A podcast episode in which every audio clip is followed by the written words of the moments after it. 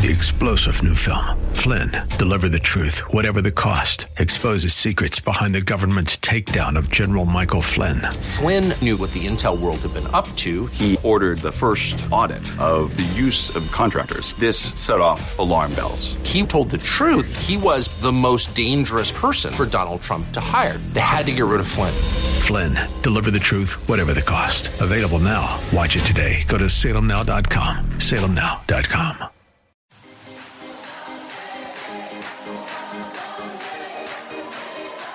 Welcome to Let Us Reason, a Christian Muslim dialogue with host Al Fadi. Let Us Reason is a unique show utilizing theology, apologetics, and evangelism to reach Muslims for Christ by comparing and contrasting Christian and Muslim doctrines. And now, your host, Al Fadi.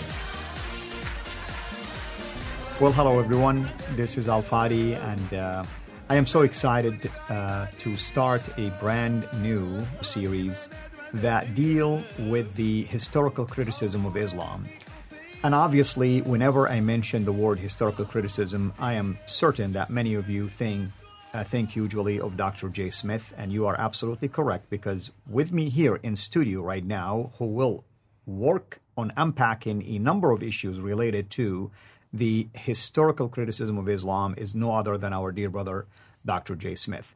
Now, the reason why we wanted to do something related to that and really putting it all together, technically speaking, that's the way we want to call it, is that many of you uh, have been commenting on his channel and even sometimes on my channel, asking us to uh, put all of these uh, different series and uh, all of the wealth of information that has been shared with you concerning the standard Islamic narrative and the many problems in there in a way, in a series that simplifies all of that at least and maybe follow a logical uh, order, if you wish. And that's uh, why we are going to do this particular series that we will be calling uh, Putting It All Together A Historical Critique of Islam.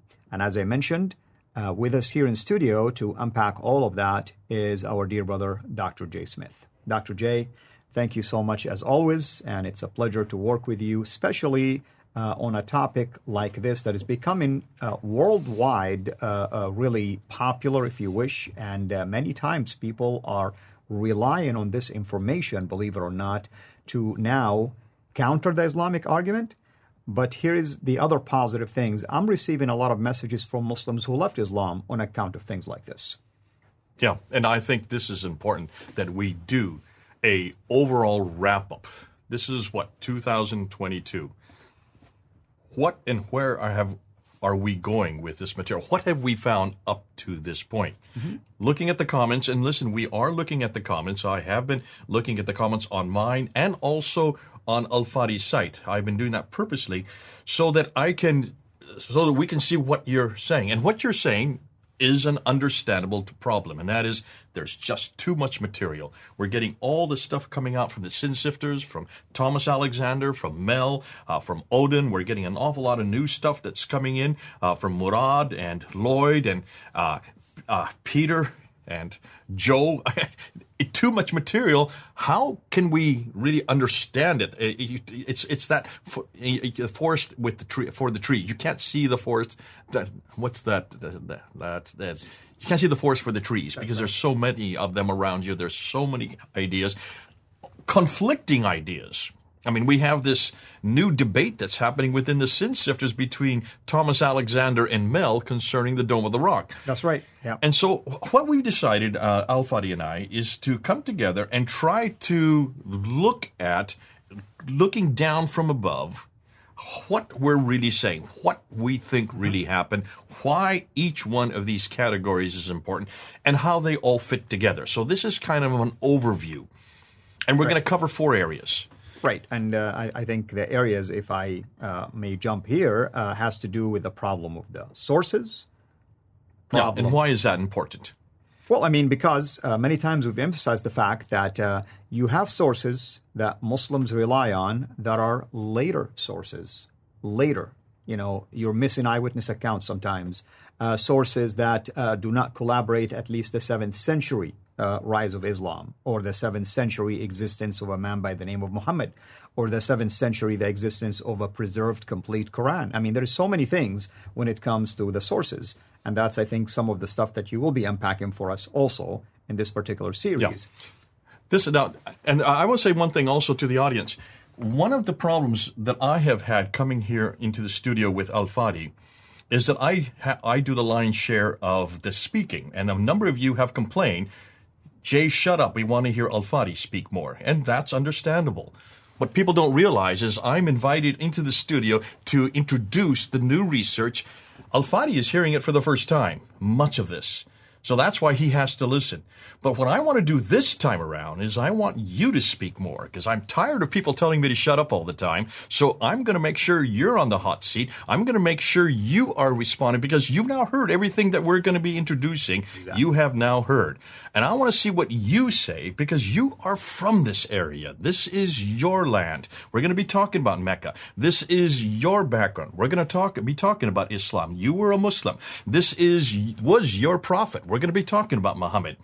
And we're also going to be talking about the sources because you have been brought up believing from your background, you have always been told that there was a man named Muhammad who received a book called the Quran between 610 and 632, who lived in a place right. called Mecca in the 7th century, well, from 570 up to 632. So, begin, end of the 6th century, moving into the, uh, the 7th century. This is what you have been brought up with. This is everything you've known. This is everything all of us have known. Why is it you trusted it? And why is it we have always trusted it? That's why we need to start with the sources. Correct. Now, f- uh, uh, in your background, you didn't have a choice to. That is true. And it is kind of interesting you mentioned that because um, you cannot really dare to question things like this when you are basically a Muslim or at least live in an Islamic context. And even if, you know, let's use today, uh, there is a lot of young Muslims who are definitely taking note of these kind of uh, discoveries and these kind of uh, shows, but they still hesitate to expose their openness to the fact that there is a problem in our narrative.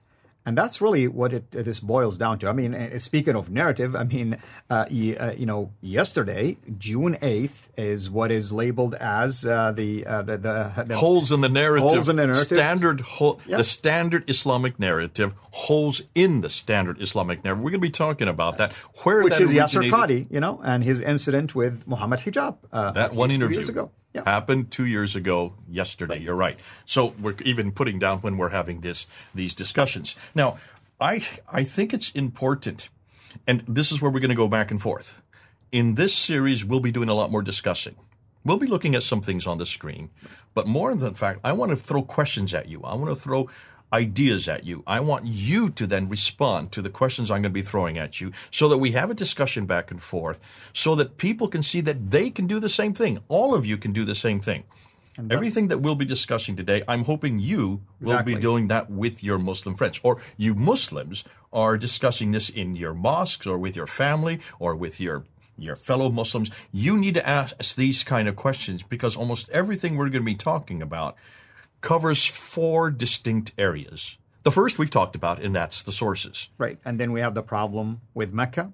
Well, we're going to talk about the book, The Man and the Place. Right. The book, The Man and the Place. Uh, you've heard us say that many times. That that uh, in, uh, no one calls it the book, The Man. That's what I call it because it's quick, it's easy, it's like a meme that you can just go to any Muslim and say, "Let's talk about the book. Let's talk about the man. Talk about the place." What's the book? Well, that's the Quran. Of course. that's course. the Quran. Why is that important? Well, you know, everything about Islam has to do with the book. And of course, you can't separate the book from the man, by the way. And you can't separate the book, the man, from the place. All of it work together. But the book, of course, is allegedly a revelation from God. It's a continuation of prophecies that came in the Old Testament and the New Testament. So it ties itself to the Bible. And at the same time, uh, the book tells you to do certain things that if you do not follow, First, you're not a Muslim. Second, you're not technically speaking accepted anymore by the God who sent the prophets before Muhammad. So, so it's a big deal for someone who follows Islam because it's the finality psychology. You know, it's like you're following the final message by the final prophet uh, to all of humanity. And this is why Muslims get locked into this psychological thinking that, hey, we follow the best of the best, technically speaking. No, it's the one that corrects that which comes earlier. So the book itself, that's the book. This is it right here, the Quran. This is the book that corrects that they consider which comes before, which has been corrupted or Right, and it right. abrogates that which comes before. That's why we're going to confront this. But we're going to put this at the very end. I'm though we say the book, the man, and the place. I'm actually going to flip it. Because before we even talk about the book or the man, that would be Muhammad, we need to talk about Mecca. Mecca is what we're going to go with first. Now, why Mecca? Because the book and the man all take place in one area. And the standard Islamic narrative, we're going to be defining that next. When we get to the standard Islamic narrative, we're going to see that that man lived in a place called the Hijaz. That's where Mecca and Medina are, the central part of Arabia, towards the western coast. Not on the coast, but inland a, a little bit. That's where you grew up. You grew up in that area. You're from that area. This is your native uh, environment. This is your native area. That's why I want you to talk about it. Absolutely. And I want to add, I mean, uh, you mentioned Mecca. To me, Mecca means two important things the birthplace of Muhammad and the direction of the Qibla. And you can see why we have a lot of problems with those. Well, it goes way deeper than that. This is where Adam and Eve lived. This is where Abraham lived in 1900 BC. This is for where a Muslim, all Muhammad is a big deal, and the Qibla is a big deal. this is where all the trade routes went through. This is the beginning. This is where all the prophets were buried. Every 300 prophets were buried. Which we did a show on that, yeah. So this is why Mecca is huge. Because for a Muslim, Mecca is the center of history. Mecca is the center of the world. That huge clock tower that they are not- have built, it's going to be the center of time. And that's why we're going to start with Mecca. But before we do that, we need to talk about the standard Islamic narrative. We need to see what is it and where is it Muslims are coming from. And that will be the next episode. Thank you for listening. We'll be right back after this message. You're listening to Let Us Reason with Al Fadi. We depend on the generous gifts of our supporters to produce this program. To join us in this work, go to patreon.com and search for CIRA International. That's C I R A International. You can also donate through PayPal. Go to CIRAInternational.com to learn more. Your support will help us continue introducing Muslims to the gospel of Christ. Now, back to Let Us Reason. Hello, everyone. This is Al Fadi, and uh, I would like to welcome you to another episode of this uh, brand new series that we're doing, myself and Dr. Jay Smith. Basically, uh, putting it all together in terms of all of the previous shows and the previous, uh, basically, topics that have been discussed related to the historical criticism of Islam. And of course, I'll be remiss if I don't mention the most common uh, now phrase that is being used, which is the standard Islamic narrative known as SIN. So today, for this at least episode, we are going to focus more on what does that mean and what is it that we need to really be unpacking when it comes to that narrative. Uh, Dr. J, uh, thank you again for being here with us. Um, you know, what do we mean by the standard Islamic narrative, and who really uh, coined uh, something like this, technically speaking? Well, yes, this is the the term that we're using and we've been using in the last two years. Uh, why two years? Well, two years ago on June eighth, there was that infamous interview that between Muhammad Hijab, who represents the East, versus uh, Yasser, Dr. Yasser Qadi, who represents the West, or in this case, Houston and United States. And in that interview, he turns to Muhammad Hijab and he says, You, referring to you in the East, which are 99% of all Muslims, your standard narrative has holes in it. We grabbed that and, and created it as a meme. Because standard narrative, what standard narrative? The standard Islamic narrative. It's not the mm-hmm. Christian narrative. It's not the Buddhist or the humanist or the atheist narrative. This is the standard Islamic narrative, he was saying, has holes in it. So that has become a signature piece for Dr. Yasser Qadi. He didn't invent the, the phrase. We took it, those of us who were the sin sifters, we grabbed it, and then we started using it. Now it's, become, it's, be- it's being used all over the world as the standard Islamic narrative. So, what is the standard Islamic narrative? These are the traditions. Right, And these are the four genre of traditions. Uh, they are the Sirah, which would be the biography of Muhammad, supposedly written by uh, Ibn Ishaq, but we don't have his material. So Ibn Hisham is the one that we look to Right. uh, from 833. Then uh, you have the what they call the sayings of Muhammad, the Hadith, which were first compiled by Al Bukhari. We're going to be talking more and unpacking this, giving you a graph to help you understand, uh, with the audience to understand it. So that's the second genre, and there are many others besides Al Bukhari that come after him. And then the third genre would be the tafsir. The tafsir would be the, the commentaries to unpack the Quran. That's the third tradition, set of traditions, first introduced by Al-Tabari in about 923. And then the fourth genre would be the Tahriq, which would be the histories also introduced by Al-Tabari uh, in about, well, just before he died in 923. Now, those are what known as the You mean Islamic the traditions. Tarikh, I think you meant. You mean the Tarikh, uh, the history? The last Tahriq, one? yeah. What did I say? Tarikh, yeah. Uh, Excuse my pronunciation. No, no, no problem. I just I'm an wanna make American. sure, uh, It's, I, I should let you actually do these since you now, when you said tahriq, it, it meant grammar. Uh, I wanted to uh, just make sure people understood what you're trying to say. It's tarikh that you're focused on. Tariq. Yeah. Now, these four genres, Sirah, Hadith, Tafsir, and Tariq, are the four, what most academics know as the Islamic traditions. We have capsulated they did that as a standard Islamic narrative. And we purposely do that because we, we're trying to we're trying to confront that narrative. It's that narrative that all these episodes are going to be about. And I want to say uh, that narrative that uh, you are going to uh, at least uh, critique right now, within it embedded the book, the man, and the place. Yes, because that narratives all. If, if you look, the Sirah and the Hadith are all about Muhammad. They're all about what he did, what he said. We have the same thing in Christianity, uh, in the New Testament. The New Testament would be the the the parallel to that. We also have the Sirah of Jesus. That would be Matthew, Mark, Luke, and John. The black letter, uh, everything that's written in black, that would be the biography of Jesus. We also have the Hadith of Jesus. In many of your Bibles, in my Bible, I have whenever Jesus speaks, it's written in red letters. So the red letter part of Matthew, Mark, Luke, and John would be the Hadith of Jesus. So there's the equivalent. We also have the tafsir of Jesus, but we, we don't call it the tafsir, we call it the commentaries by Paul, the letters of Paul. When he was writing to Ephesus, he took what Jesus said and applied it to Ephesus. He took what Jesus said and applied it to Philippi. He took what Jesus said and he applied it to Corinth and he applied it to Rome. And every time he did that, that expounded upon it and gave body to it and showed how it can be lived out. And, and even more than Paul, John also, 1st, 2nd, 3rd John, Peter, 1st and 2nd Peter, all of those did accomplish the same thing. So that's called tafsir. Exactly. That's the tafsir of Jesus, though written by others. Mm-hmm. And then the last genre, the tariq. How do you how do you say it again? Tarikh. Tariq. I have to make sure I say it correctly. I'll just let you say it so I don't keep embarrassing myself. yeah. so the tariq. I'm just trying to protect you because you know how they attack you all the time, you know, so that's all. I got thick skin. I'm used to it now.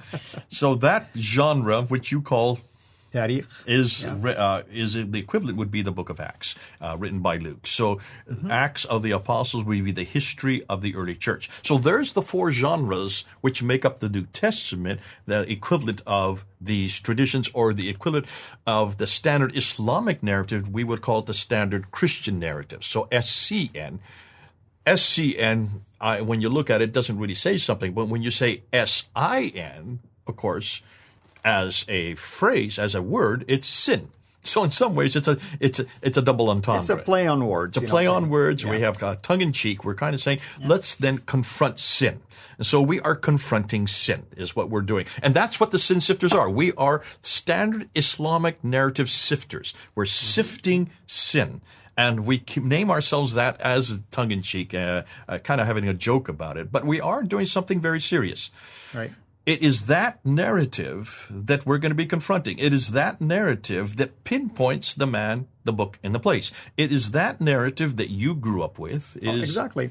And that's what Yasser Qadi probably meant by your uh, Islam versus our Islam, East and the West. I grew up in the East. Uh, that's the birthplace of Islam, at least from a standard Islamic narrative. Uh, I grew up near Mecca. That's the birthplace of Muhammad and the direction of the Qibla. Uh, I uh, also believed in a book called the Quran that was revealed from 610 until 632. Collected or compiled twice. First time by Abu Bakr, second time by uh, Uthman. I mean, uh, this these are part uh, and elements and components of what we call the standard Islamic narrative of the East. Let's put it this way. And ironically speaking, when Yasir Qadhi pointed that out to Muhammad Hijab, he was not he didn't realize that he himself represents that as well. Of course. It's but, kind of interesting when he said East and West. I mean, there is no such thing. There's one Islam, technically speaking his West really represents probably 1%, less than 1% of all Muslims. Really, what he's saying is academic Islam. The academia here in the West has a different set of criteria, have a different genre, a different milieu that they have to work in. And he was pointing that out to Muhammad Hijab. He didn't realize we were all watching this. Yeah. And I want to give him credit, by the way. He is absolutely correct when it comes to the academic field in the, in the West. You're open to critique in Islam and its sources. You cannot do it in the East. You'll be basically, uh, technically speaking, ostracized and even maybe even thrown in jail and hung if you dare to do something like that. So I can see where he's coming from academically speaking, but you're absolutely correct. When it comes to the practice of Islam, sure, maybe there is one, two percent that may dare to go against this, uh, the uh, mainstream. And did you see the dilemma that came out in that interview? If you look at that interview, he turns towards Muhammad Hijab, says, You your standard narrative has holes in it. He didn't realize, and what he was saying really is, we in the West, we live in a completely different atmosphere. We have to f- follow in, we have to follow a different criteria. We have to deal with these academics who have no red lines. Mm-hmm. You in the East, you have a red line beyond which you don't go certain things you don't ask. He said, we respect the Quran, for instance. He gave that as an example. And we don't ask certain questions of the Quran. Whereas me, going to Yale University, getting a PhD there in 1995, he went through a crisis. Uh, Muhammad Hijab says, Is that where you went through your crisis of faith? And he recoiled. Mm-hmm. Says, No, no, no, no, no. This was not a crisis of faith. It was a crisis of knowledge, a crisis of understanding. He had to say that because he did have a crisis of faith. Why? Look what he said next. He then went and says, since that time, so we're talking 1995, we were now into 2020, so we're talking 25 years later. And he said, In the last 25 years, I have never spoken about this. I have never talked about the Kirat. I have never talked about this problem, the Ahruf and the Kirat, not publicly. You know why?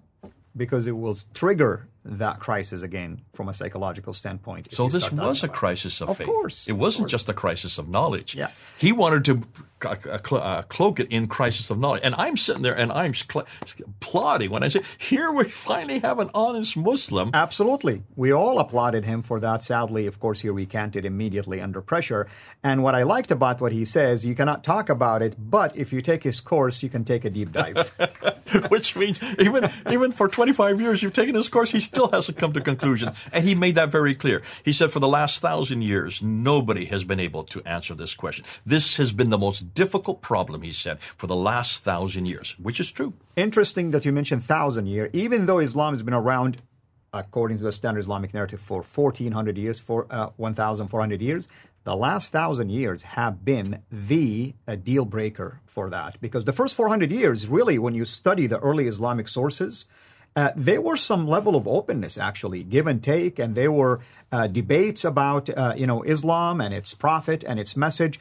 But it was the last thousand years that technically turned the table around, and it became a monotone only well, go. what are we going to talk about next time? We're going to actually look and at the standard Islamic narrative. And what we want to do in the next episode is unpack what are the questions about the Quran that we want to cover? What are the questions about Muhammad that we want to cover, or early Islam as we call it, that we want to cover? And what are the questions about Mecca? Why are we delving into just these three areas? That's going to be the next episode. Wonderful. Thank you so much as always. Thank you, everyone. Uh, hopefully, uh, you are enjoying uh, this series. Feel free to always reach out to me or to Dr. J through his channel or my channel. If you have questions, if you have clarifications, if even you have recommended sources, we're always welcoming that. And we take your comments very seriously. In fact, the whole series that we're doing is because of your comments, because we wanted to make sure we honor your request to put it all together in a way that hopefully will be helpful to you. Thank you again. This is Al Fadi. Over and out. God bless.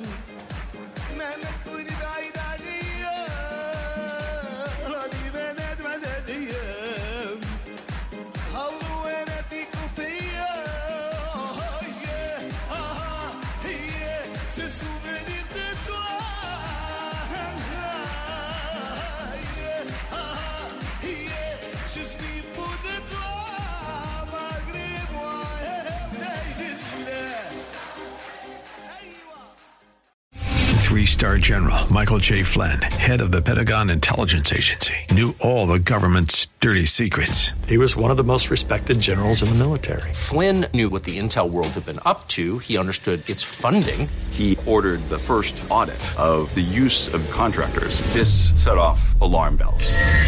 The explosive new documentary, Flynn, Deliver the Truth, Whatever the Cost, and covers the facts behind this scandal. Flynn told the truth. He was the most dangerous person for Donald Trump to hire. I find out the worst enemy that I'm going to face in my life is right here in America. They took my assessment and they wanted me to change it. And I was like, I'm not changing it. They had to get rid of Flynn.